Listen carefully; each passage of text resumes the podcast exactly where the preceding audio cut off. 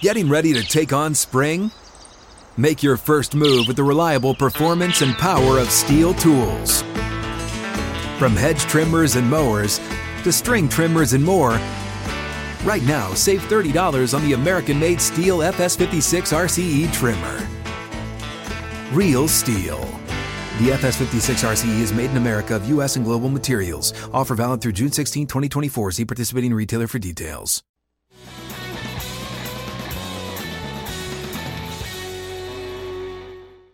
Second hour is here, Friday edition. Outkick 360 across the Outkick network with Chad Withrow and Paul Kuharsky. I'm Jonathan Hutton, David Reed, the chairman of the board. Glad everyone's with us today. Hit us up on Twitter at Outkick 360. You can uh, chime in on the poll questions for tomorrow morning. Outkick the tailgate live in College Station. Chad and I will meet Jill Savage there, Clay Travis as well, uh, at Texas A&M as they host Alabama. Uh, which team the bigger is the biggest disappointment so far this season? Is it LSU or Texas A&M? You can chime in there. That's poll question number one, and we're tweeting out number two right now. College football's biggest coaching villain. You have some options here, and one of them is just other because there's maybe maybe there's someone we left off this list, but there's James Franklin, Nick Saban, Jim Harbaugh, Lane Kiffin. The vitriol That's, that's a pretty good four pack. the the vitriol there you know spark different uh, emotions based on who you root for and really who you just don't like personality wise uh, to me there's a clear choice. We'll discuss this tomorrow. We'll see if it all matches up uh, with uh, your vote. You can vote now. Outkick 360 on twitter is where you can find us and join the discussion for outkick the tailgate. Nfl games uh, plenty of them uh, that are really good matchups, strength on strength this weekend. We'll get into that. Uh, college football discussion continues with uh, Bobby Carpenter from Outkick.com. He will join us in roughly 15 minutes, um, where you can read his his great columns. He's also on the the YouTube channel for Outkick. There's a subsection there, an extra channel for college football discussion. Bobby does a great job with his weekly uh, video vlog uh, that's available for you with the Outkick channel on YouTube. Um, Chad, looking at uh, some of the headlines today, of course, the Seahawks fall yesterday, last night, and Russell Wilson. Two and three. Uh, yeah, they're now two and three. He's and having they've, an MRI today. they've gone back and forth on on some of the the matchups week to week. They have Wilson's never lost three in a row as the starter. MRI uh, will determine the severity of that sprain sprained finger, but um, with Geno Smith, it's a different offense than with Russell Wilson. Um, and you, wonder. Well, I was thinking this last night as he's hurt, um, and they had the pregame interview with with Erin Andrews, and she brought this up with him about the the off season discussion. You know, there was a lot of off season discussion about Aaron Rodgers and Russell Wilson, and it, whether or not he would be traded, what his future holds in Seattle.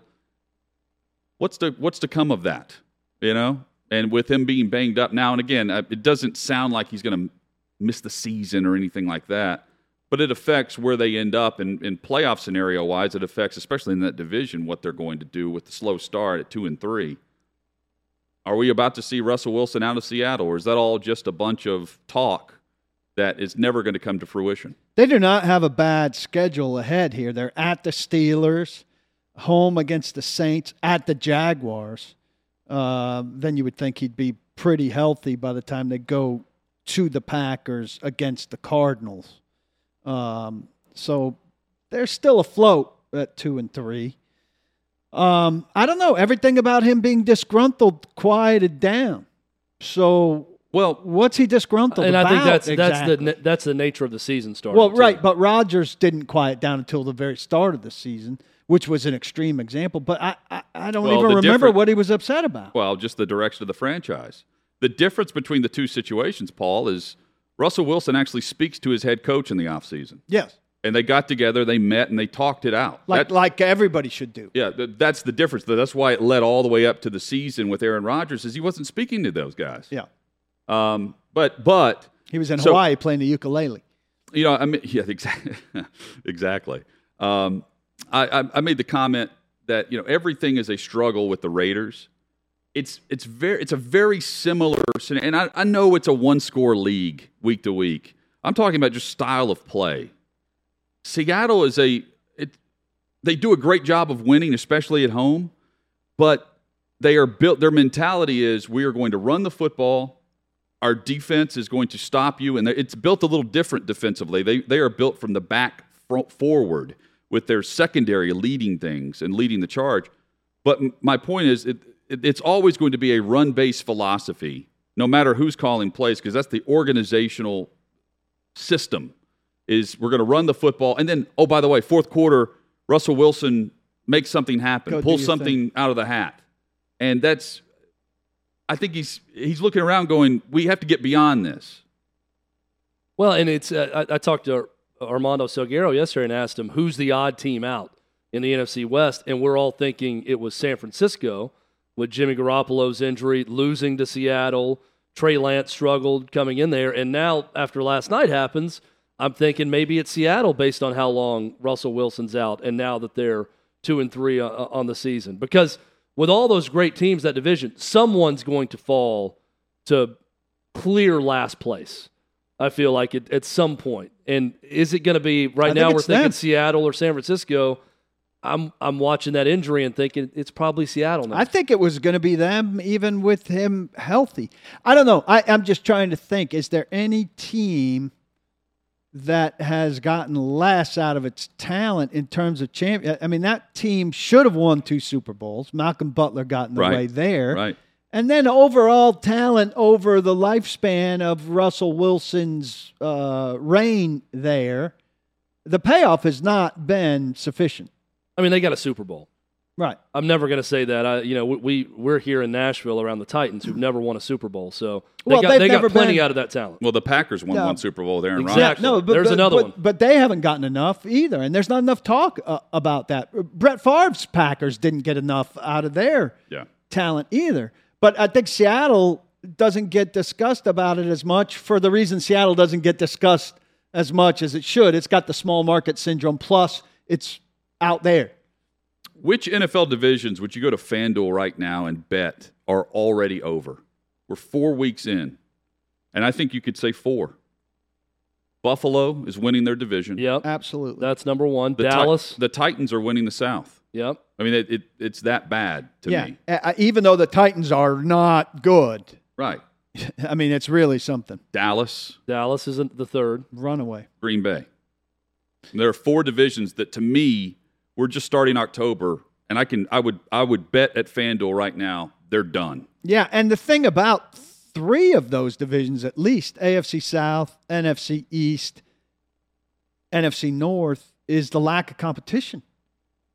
I mean, who who do you like in any of those divisions to make a charge for second Well, place? I, I know, I know, and it goes. And uh, look, uh, before you rewind the tape on this, awful announcing or whoever it might be, I'm doing this based on just a blank canvas. We're in week four. Injury situation is what it is. Like I realize that if Ryan Tannehill gets hurt and tears his ACL, that- Everything changes. That changes things for the South. I would still put my money on the Titans winning the division as we sit here and as things sit today. And that goes to the overall arcing point here of of the there are some really good teams this year and some really bad ones. And And there are some really bad divisions. I mean, not just a, an individual team. We're talking Yeah. about a cluster of teams in the same division that are all simultaneously really bad. The AFC South is right at the top of the list. While the AFC North is really good, while the NFC West is really good. But here's the brilliance of the league and how the salary cap sets this conversation up. There are also some three and one teams right now that I didn't mention that are in contention to win their divisions that are not over yet. Like for instance, Tampa Bay's three and one, but there's some questions about where they sit compared to Carolina in their division. Um, uh, or can New Orleans turn things around and really surprise some people? Denver is three and one. Vegas is three and one. Uh, Carolina's another example. Cincinnati at three and one in the North, trying to keep pace with the Ravens uh, and Browns. Uh, there, there is a, there's a lot of good football. Don't get me wrong, but I, as I was looking through the divisions last night. I was surprised that to me four are already settled. Now that doesn't mean playoffs are settled for the wild card spots and positioning there, but I think we know at least four divisional winners for the postseason. And if every if the It's league just disappointing. well, if the league had their way, you know, every division would be broken out like this. There'd be a Mm-hmm. really good team. There'd be a team contending with that really good team. There would be just an okay team. That's a and then there'd be a really maybe. bad team. yeah. You know, but the problem is it's so out of whack because you got NFC West, everyone's really good. You know, then you've got the AFC South where you've got one a decent team and three really bad teams. It's just it's more out of whack this year than I think. It's unusual, Because last groupings. year, remember the NFC East was the talk for being so bad. Right? That was the one division we all circled a year ago and said that NFC East, whoever wins, it's like a mercy killing. Whoever gets in the playoffs out of that division, we got a couple of those divisions this year. And then we've got a couple divisions that are way too stacked based on the way it should be. It's just uh, odd groupings that you don't usually see. It's usually one really bad division, one really good division. So- this year, it's more skewed. Three and one teams. We're buying Tampa. Right. Yes. Buy or sell Denver, Sell. even with Bridgewater back. Sell. I, I'm not selling them yet. I don't. I. I'm, I'm not saying I'm buying in, but it's not. It's not definitive for me because Bridgewater has been steady Teddy. They their first interception of the season was Drew Lock. He comes into the game for an injured and concussed Teddy Bridgewater and throws a pick. I mean, it's just typical uh, Broncos style there with the quarterback that didn't win the starting job. Vegas. I'm, I'm buying. buying. That, that's the problem with for me for Denver, Vegas, and the Chargers. I'm buying right, Right. now, and Same I'm here. not buying Denver. I can't buy all of them. Same here. Third place. team Denver's that's defense gonna has allowed contend. 40, 47 points through four games. Uh, They could be we were good just touting the Bills defensively. defense. They're not going to score enough in the long run. I don't think. Carolina at three and one Buying. I, I think they've endured McCaffrey back. endured some tough things already. Aggressively went to fix cornerback, and they're getting one of the best players in the game back. I, I still I picked them to be a wild card team. Yeah. I think they're going to be a wild card. I'm buying that defense is legit. and you've come around. You didn't Well, like them at the start. I'm buying. Uh, I'm I'm I'm buying Vegas because there's now seven playoff teams.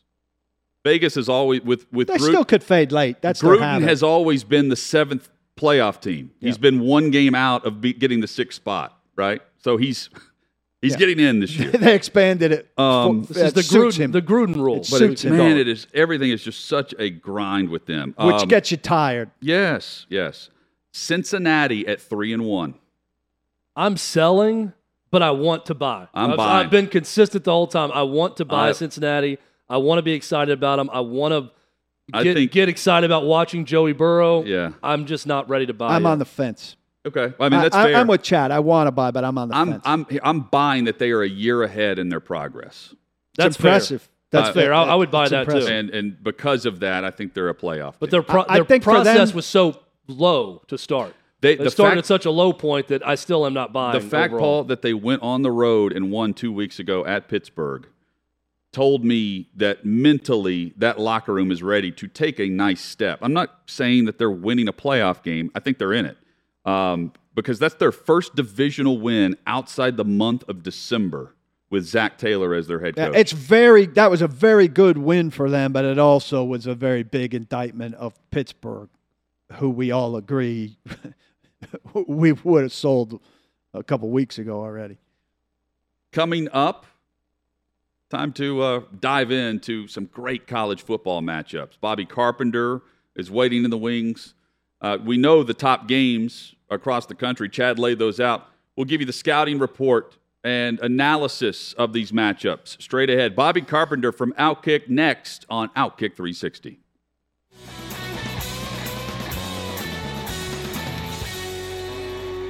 Hit the poll questions. Outkick 360 on Twitter is where you can find us.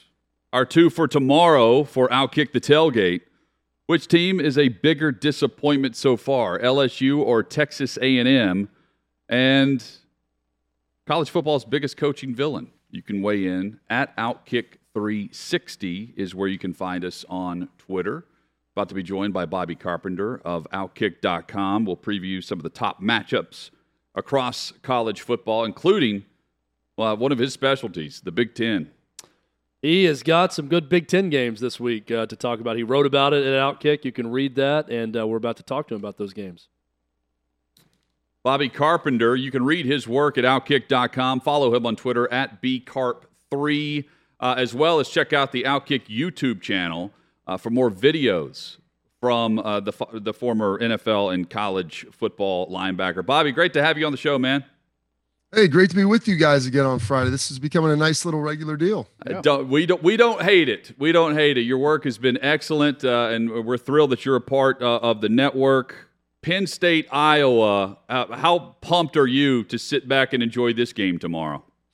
I'm excited about it. And I was even more excited, honestly, to hear Clay call this the biggest game in college football this weekend. I mean, I never thought I would hear that from a guy who's so big in the SEC to actually admit that, you know, two Big Ten teams might actually garner some interest. And the fact is that this is the first time there has been a battle of top five matchup, uh, top five matchups within the Big Ten that didn't include Michigan or Ohio State in like 55, 60 years. It's been all the way back to like the 60s. So, know, the fact that this is going on right here, it's pretty good. I think it's great for uh, college football. It's great for the Big Ten.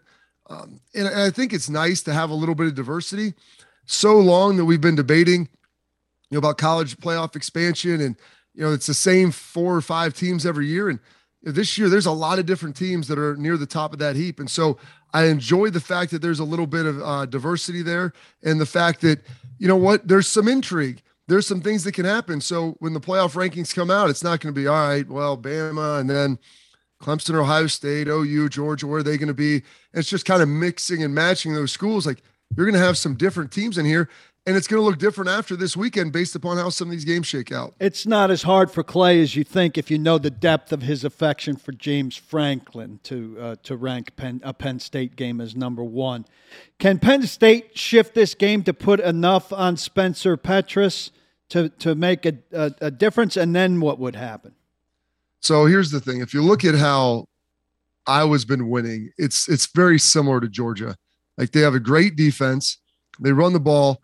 Now, Petras has a little bit better passing numbers. A lot of it because he had short fields against Maryland, and you know, but they forced a ton of turnovers and given them short fields. I don't know if Spencer Petras can drive the football down the field consistently against a Penn State defense that's pretty good. And so it'll come down to this Iowa team for them to win. Great defense, limiting Penn State's running game, which really hasn't been that great. Like I looked at the Auburn game and went back and rewatched that. The Penn State really wasn't able to run the football that well. And so I'll use that as kind of a good comp there. But so a lot of that's going to fall on Sean Clifford to make sure they're continuing to get first downs. But if if Penn State's able to score, hit some shots over the top with Jahan Dotson, and Iowa gets into like a chase game, that's not how they want to play. They want to get the lead. They want to sit on it. They want to pound the football. You know, look a lot like football did in 1990, 1980, 1970. It's not flashy. They're not going to sling it all over the place. But in doing so, that's their style and that's how they win. Penn State is a more talented team. And it's still relatively early in the college football season. You haven't got a lot of these big conference games yet. But the one thing the Big Ten did with opening up with some of their conference games is Penn State had to travel to Wisconsin. Now, Wisconsin hasn't proven to be a great team this year, but Camp Randall was rocking. Their defense is really good, and they were able to go in there and get a win. And then they were able to kind of you know consolidate that with a win of, uh, at home against Auburn. And I would argue that they're probably the most battle tested team in college football right now, based upon the fact they have a really nice road win. And then they played a really good team from the SEC West, and it was able to win that game at home as well. Penn State boasts the second best red zone defense in the country, Bobby. What's the magic number for Iowa against that Nittany Lions defense? Where do you where do you think they have to be on the scoreboard scoreboard to win this game? Is it is it as low scoring as we're expecting it to be? I mean, who knows? I thought when I watched Iowa Maryland, I thought Maryland would be, you know, a little bit of Iowa's kryptonite. They've got some elite speed on the edges, and there was only a three point spread. You had an unranked team and the fifth ranked team in the country, and the spread was like three, three and a half. So I'm like, okay, Maryland's gonna be able to score a little bit. Maybe they'll be able to run Iowa out of just running the ball and forcing them to take shots downfield and and play football a way that they really don't like to. I look at it like this. Now, maybe not the magic number for Iowa. I would say the magic number for Penn State. If they can get to 27, it's over. I think 24 possibly, but I just see this being a low scoring game with a lot of ball control going back and forth, and it's going to be dominated by the defenses. There'll be a couple of breakout plays, Eh, but I'm curious to see if Iowa can continue to force those turnovers at a rapid clip because they have not been forced to really drive the full length of the field in any of their big games. And that includes, you know, Iowa State earlier in the year. You know, Bobby, here's what's crazy about this game for Iowa from their perspective. Right now, everyone's got Alabama and Georgia in the college football playoff at one and two. But if Iowa wins this game and you look at their schedule in the Big Ten West, they got a trip to Nebraska at the end of the season. But outside of that, is Iowa the clear number three team in the playoff if they win this game, even if they were to lose in the Big Ten championship game with what they have left? Well, I think you have to look at the fact that you know they they had the nice non-conference win against Iowa State. Now Iowa State's faltered a little bit, but I don't think they're going to end up being like a four-loss team by the end of the year. And heck, they may end up being able to rally and you know challenge you know Oklahoma potentially because they look very very vulnerable as well. But they've got that if they beat Penn State in this game, then you would have a signature top five win. And then all they have to do is hold serve. They, you know, Nebraska's playing a lot better. They lost to Illinois to open the season. They struggle a lot. They got Michigan coming to town this weekend. If they beat Michigan, I think that that's proven Scott Frost has maybe turned the ship a little bit. Uh, but Iowa, they're, they're primed and set up. Now, I don't know if they could beat Alabama. I think they could play with Iowa because they play a very similar, or play with Georgia because they play a similar style. But I'm not fully sold on Georgia yet. I, I, it's the same reason as Iowa. I have to see these teams be able to throw the football and have some success because for the last 10 years, it's been really, really tough to win at, at the high level of college football. Once you get to the playoff and talent is all kind of evenish, you have to be able to push it down the field. Nick Saban realized that a decade ago, but somehow we're seeing some of these teams have success right now, you know, winning like they did 20 years back. Let, us go to Nebraska and, and, them hosting Michigan this week. Um, what do you think about the matchup, Bobby? But not just the teams in this game and the potential. You got Michigan undefeated. Jim Harbaugh was under a lot of pressure coming into the season. We know everything going on with Scott Frost and the pressure on him right now. How big of a game is this for both of these head coaches to get a win? So Scott Frost, this is this is huge because if you look at it, you know they've been close. Everybody thought they were going to get blown out against Oklahoma this guy included, because they hadn't really done anything and they'd lost Illinois. And then you're beating teams that you should beat by 50, and they did that. So they lose Oklahoma. And when your your best win is a good is a great loss, like that's tough. Then they played Michigan State really tight, lost to them in overtime. You know, could have and possibly should have won that game. And then last week they bludgeoned Northwestern, who's not great, but their offense is starting to look more efficient. When Adrian Martinez doesn't turn the football over, and you know plays like people expect him to, they're a pretty good team, and that defense is elevated a lot. And here's the thing: this is a tough matchup for Michigan because Nebraska is pretty good at stopping the run, and that's what Michigan loves to do. Jim Harbaugh wants to line up and try to rush for 300 yards, and he's been fairly successful at doing that. You know, but they they still didn't run the ball all that well against Wisconsin last week, and they didn't really pull away until the end. Rutgers was able to limit them to about a buck 12, buck 20 on the ground you know, and they, really didn't look great in the second half against them. You know, against Wisconsin, they were able to get some flea flickers going, take some shots, and have some success. But I'm still not sold on that passing game with Cade McNamara. So I think that Iowa or was Nebraska rather is set up in a great situation to be able to knock off Michigan. Uh, the line's really tight, but I feel like I feel like this game is almost a toss up, and it would not shock me in the least if Nebraska comes out and gets this win because they're going to have the full, you know, weight of Husker Nation behind them. It's going to be a big game, and if it's close down the stretch, you might start feeling the heat a little bit if you're on Michigan sidelines. Bobby Carpenter with us. You can read his work at outkick.com. Follow him on Twitter at bcarp3. Bobby, who do you trust more to have a bounce back performance after a tough loss, Arkansas or Ole Miss? That's a good one right there. I mean, I know Lane Kiffin trusts himself more because I mean, that guy, he's amazing.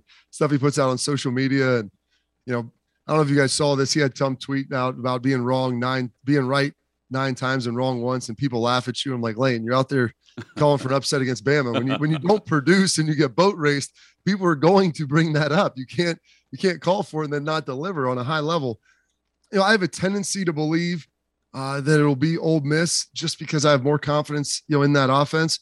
Um, what they've done at Arkansas Pittman, it, it just it really makes me wonder how good A&M and Texas are because Georgia thoroughly dominated that game and they dominated at the line of scrimmage. And so I, I just have questions now, you know, about how good maybe A and M, how good Texas, those two teams are. And so I think Arkansas is good. I just think that Ole Miss is more talented and they're probably more explosive. And they ran in to a team that can both run and pass the ball. Oh, and by the way, play pretty good defense. Georgia's still pretty one dimensional on offense. So I think that the tougher matchup was for Ole Miss. They're able to get some stuff going a little bit in the second half. And so I think that they'll bounce back a little bit quicker. Bobby, living in Ohio, you know about Mark Stoops and his success recruiting that state in, in to Kentucky. They're undefeated. They they have a shot as a small favorite against LSU to be undefeated going to Athens, Georgia next week. I still don't know exactly what this Kentucky team is, though, with their struggles to pass the football, also, even after a huge win at home over Florida. What do you think about this Mark Stoops led Kentucky team? What do you think about their chances against an LSU team that right now is just trying to keep their coach employed? Well, I think last week, if we go back, I think I talked about that Florida Kentucky game being like sneaky underrated, where, you know, this might be the time for Kentucky to be able to pull that thing off. Because Mark Stoops, he's done a heck of a job, like him and Luke Fickell, because Lexington and uh, Cincinnati aren't that far from each other. And they've done a great job recruiting kind of the same areas and bringing in a lot of talent that maybe, you know, the Ohio States, Penn States, you know, Tennessee's, Bama, like they've kind of overlooked some of those areas. And so Mark's done a terrific job. I think they beat LSU. I mean, LSU, they've got some issues, man. And it starts with their head coach. I love Coach O. I don't know if he's fully equipped emotionally to be able to be a head coach. It's awesome when you're winning and you can be the guy that's big and chesty and you know talking trash to everybody but when you're losing it just doesn't land as well. And you know he can i feel like he's starting to feel the pressure feel the heat at this point in time. And i think what mark stoops has done is slowly build a winner. Let's be honest you know kentucky's never really had expectations and they should be favored i think by more than they are in this game against lsu based upon how they've played. But you know what people still look at it as like okay it's uk they're a basketball school and like that that's real that's real in the minds and perceptions of people I think Kentucky wins this game. I don't know if they can beat Georgia, but I'll tell you this: I think the game will be one of the shorter games in college football. It's going to be smash mouth, and uh, I think it'll be entertaining to watch if you like a good old school running attack. But like, I can't wait to see the total point score for that thing because I think it'll probably be about forty. We had a chat here earlier in the week about college quarterbacking, starting in the SEC with Bryce Young and Matt Corral. Obviously, very solid. After that, not not great grades in the SEC, and and we extended it nationwide. And after that, not a lot of names jumping off off the highlight screens at, at you. What do you think about the state of college football quarterbacking broadly right well, now? You start looking at some of the elite programs, you know, and the big blue bloods like okay, USC. All right, I mean, quarterback they're struggling out there. Your head coach is getting fired. Um, you look at Ohio State you know, CJ Stroud, young player, struggling a little bit. You look out at, you know, Clemson, DJ Uiagalelei, like he's struggled. Um, I think a lot of this comes from the fact that even though, you know, some parts of the country they played more games than others last year, there still really wasn't a whole lot of a spring ball heading in. And so you like start pulling out pieces of development from these guys, and it, it ultimately can affect them down the road. And we got so used to, you know, Trevor Lawrence being out there. Like you look at all there's five first round quarterbacks drafted, Mac Jones, and it just seems like Kyler Murray, all these guys that we've just been able to churn and churn and churn at these blue blood programs, and their teams are playing for national championships. Well, you know, sometimes they miss on guys, and then sometimes it takes guys a little bit longer to develop than maybe what people like, and they're not super comfortable with it. And you know, Mac Jones, I mean, he didn't really play early in his career, but when he was given the opportunity, he had a great team around him and took advantage of it, and he was prepared to go. And I think now we put so much pressure on some of these guys to come in and be great early on. And it's just not the reality that that's going to happen a lot in college football. And so we saw a nice run of it. And maybe this is a year where it's a little bit of a reset, comes back down to earth. And then next year, you start to see some of these young guys flourish again. You know, Bobby, I think some of the problem is huge expectations on guys that just haven't quite lived up to it. Spencer Rattler comes to mind at Oklahoma, and that's where I want to go next. Oklahoma and Texas this weekend. Really nice job for Steve Sarkisian's team battling back after a, an embarrassing loss at Arkansas. They've looked good since. This is another one of those close spreads. Oklahoma only a three point favorite. What do you make of this this Red River matchup? You know, a lot of it's going to come down uh, to Spencer Rattler, what he's able to do. You know, when you're getting, when you're a highly recruited guy and you're a star and you're supposed to be, and we get the anoint to steal a line from Bill Parcells, like we get the anointing oil out so early that like Spencer Rattler was probably supposed to win two Heisman's and be the number one overall pick as soon as he was eligible, just like Baker and just like Kyler and all these guys before him. Heck, even Jalen Hurts was really good, you know, at Oklahoma. And we just we look and we try to just put these guys right there. Well, sometimes it takes a little bit of time. And so you're getting booed on your own field by your own fans. Like you're this guy had probably never been booed in his life. Some of these guys had never even really had a coach tell them a cross word in their their lives because they've just been so good in the way that football is now. We don't coach guys quite as hard in high school as we used to. And so it's going to go there, go as far as Spencer Rattler can ultimately take them. In Oklahoma, their their defense is much improved. Alex Grinch has done a really good job out there because they were riding their defense for some of those wins. You know, when you're Oklahoma and you're only scoring like 16 and 19 and 24 points, that's not very Oklahoma-ish, and you were still able to win those games. So Alex Grinch has done a pretty good job, but he will have his hands full trying to stop Bijan Robinson and what he's able to do on the ground. Spencer Rattler doesn't throw interceptions, looks efficient, doesn't have to score 35 points, and Alex Grinch can come out there and slow down that Texas rushing attack. I think Oklahoma wins, but it would not surprise me at all if if they lose this game based upon what you've watched over the last three or four weeks because this isn't the same Oklahoma team that we've seen like the last four years that has the ability to score 60 points every time they're out on the field. Well, we get a chance, Bobby, to, to see what's real and what's what's not with both of these programs. To your point earlier about not knowing how good Texas is because of the way they played against Arkansas, you just mentioned the same could be said for Oklahoma. I went to FanDuel and I, I placed a bet, a money line bet on Texas for tomorrow. I don't think I'm crazy there in what could be a toss up matchup. But where has Texas improved since that snapshot that we saw against the Razorbacks? Well, I mean, you think they, they got boat race, you know, a little bit by Arkansas. They came up and they beat them up. Yeah. And th- there's been a problem at Texas going all the way back. You know, when Vince Young got there in 05 or took, you know, took control of them, we played them in Ohio State. They were good and they were physical, they were fast, and they had a lot of guys. And there's been this, you know, this aura around Texas where They've been recruiting these guys that are big time five star guys and they come in and they're really entitled. But how tough are they? You know, they play some of these teams that get physical with them and they they had skill guys. They have all these elite players. It's not like Texas recruiting has fallen off. It's not like Texas high school football isn't good. And it's just some of the guys that they were bringing in. How tough were they? And I can tell you this about Arkansas they embody their coach. And a lot of times that happens for teams.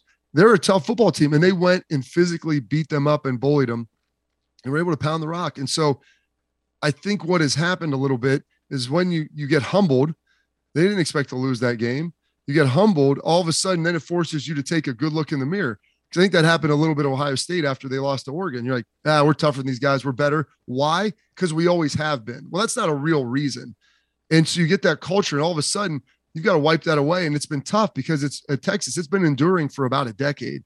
And so maybe that was the point where finally they were able to turn it around. Because I, when I see a football team, they're a lot tougher. They do a better job running the ball. They're more physical on the defensive front, and they've got players. It was just a matter of developing that mentality, and it takes a little bit of time sometimes.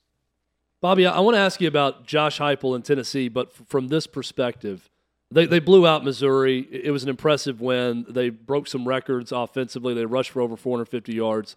All those things are great. The thing that has impressed me the much though the, the most with Josh Heupel this season is how quickly this team has embraced his offensive philosophy and what they're doing. They're already playing faster than anyone else in the country, and he took over from an offensive coordinator in Jim Chaney that played as slow as anyone in the country. You've played at a great program at Ohio State. You played for multiple coaches in the NFL. It, how impressive is that when you see someone in year one already, regardless of result the rest of the way, if Tennessee continues to play at this pace offensively, are you impressed by that in year one with Josh Heupel and his offense? I am really impressed by it because it does take some time, and we've never known Tennessee to be, you know, a team that goes out and fast pace, fast pace like that. That's not really something that many people in the SEC have kind of done. And so you're kind of changing the paradigm. And so it's hard to come in here and sell guys on something they've never done before, especially it's not like Tennessee's been undefeated and they've been destroying teams. You know, they've had some tough losses this year. And so when you're trying to change the culture and flip something over, the wins always make it easier. And now Tennessee, you know, they're starting to play some good football and they're scoring points. But that's what the most impressive thing is to me about Josh Heupel. He's got those guys believing. They they believe in his process and a lot of coaches, if you can get all your guys to buy in on it, you'll eventually begin to have success and you'll start to see that and guys will begin to follow even more. But it's that initial surge to kind of get over like coach we've never done it like this. Uh, no one we really play does it like this and you think you're going to come in here and just change it up and you're smarter than everybody and they may give you a couple weeks but if it doesn't work right away and you're not getting wins guys can kind of fall out of favor. Well what's been impressive is they've slowly built this thing and despite some tough early losses have kind of still stayed with it and I think that's a testament to Josh Heupel and the credibility he has with that locker room. Uh, two two potential underdogs pulling the outright upset. So last week, Stanford beats Oregon.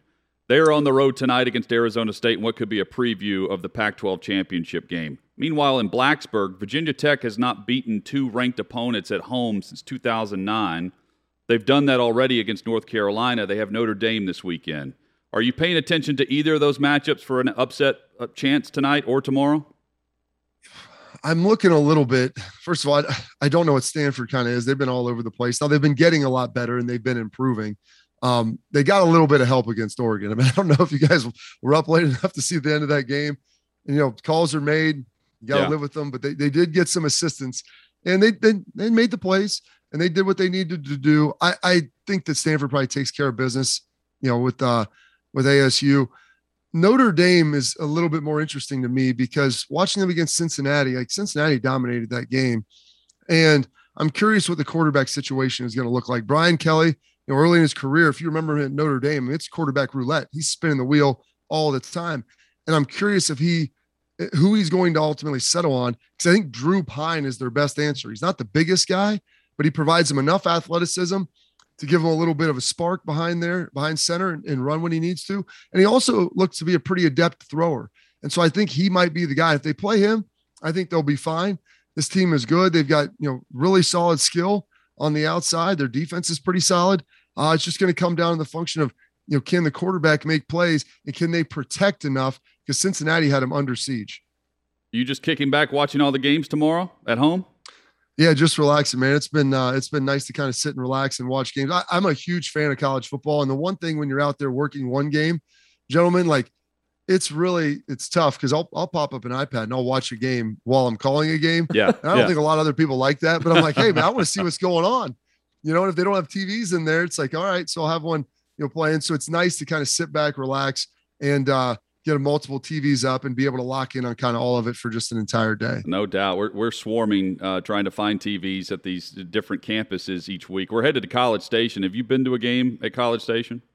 I have not, and I've heard it's great. I used to talk to Dat Nguyen about it a long time. You know, Dallas Cowboy linebacker who played at A and M, and he was always trying to get me down there in Dallas. That's probably one of my biggest regrets.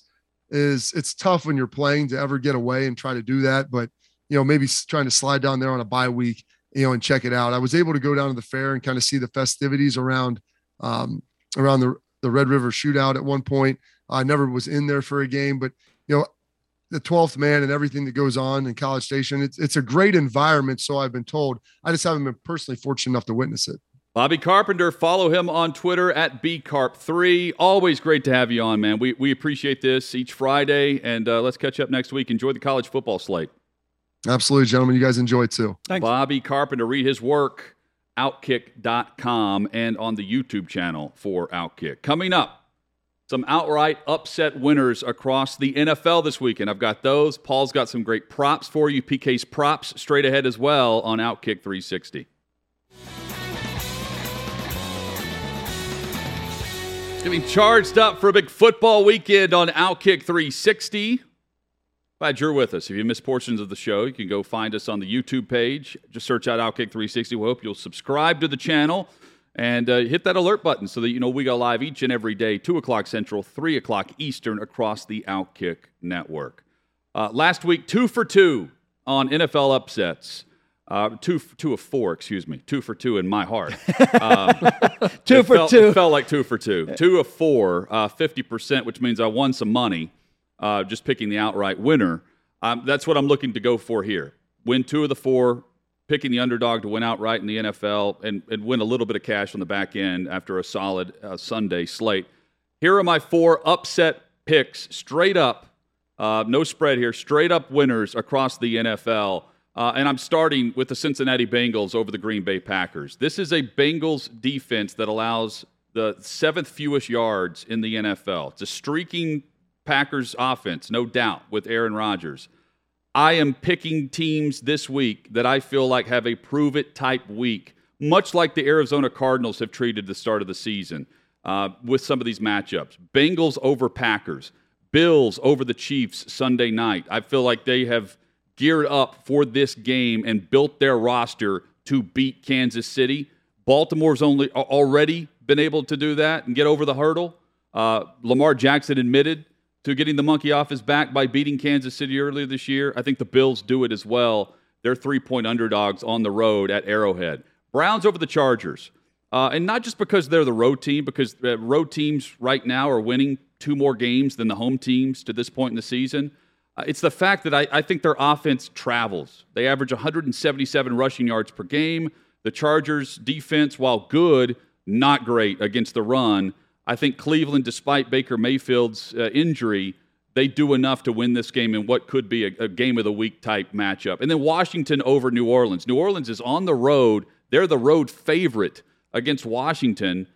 I, I I'm buying into Taylor Heinicke at, at, at home. His home play has been strong. Uh, I think the crowd gets behind him there. And Washington's defense against Jameis Winston and the Saints. Uh, I've mentioned in their two losses, he's been sacked seven times. I'm buying that Washington's defense rushes the passer. I'm taking Washington straight up at home over New Orleans. I think you got a good chance at hitting half of those. I like the Bills over the Chiefs, um, especially, and I like Washington over New Orleans. Hmm. Um, Chargers. Le- I like the the Browns over the Chargers the least because I have Yeah. real concerns in this first game with uh, with with the quarterback having the the the Mayfield having the shoulder as significant as it is, and I just have a, a bad feeling about him first time through. I, I'm for all four of these because I just went to FanDuel and placed an individual bet on all four of them on the money line. I- Uh, as as the graphic went Look, up and I was talking about it, I was You guys placing know- my bet. So I, I I hope all four of them hit. I have, I have a love affair with Joe Burrow, so uh, We I'm, all I'm picking the Bengals over the Packers. Paul, Is it because he looks like Macaulay Culkin and you love Home Alone also? Is that uh, part may- of it? Maybe that's Burrow? part of it. So Paul, I've been playing. Send the- us to FanDuel. Let's get some props. Going I've been here. playing uh, with pretty good success. I drop a little bit of money on multiple things in in one category. I'll bet this too. And oftentimes it's this category um, who's going to have the biggest receiving day in the league, yardage wise, on Sunday. So these are the three guys I'm playing this week. Most receiving yards on Sunday of week five. Stefon Diggs is plus 1,900. Uh, he's going against Kansas City in this game we're all imagining might be a shootout. Kansas City 27th against the pass.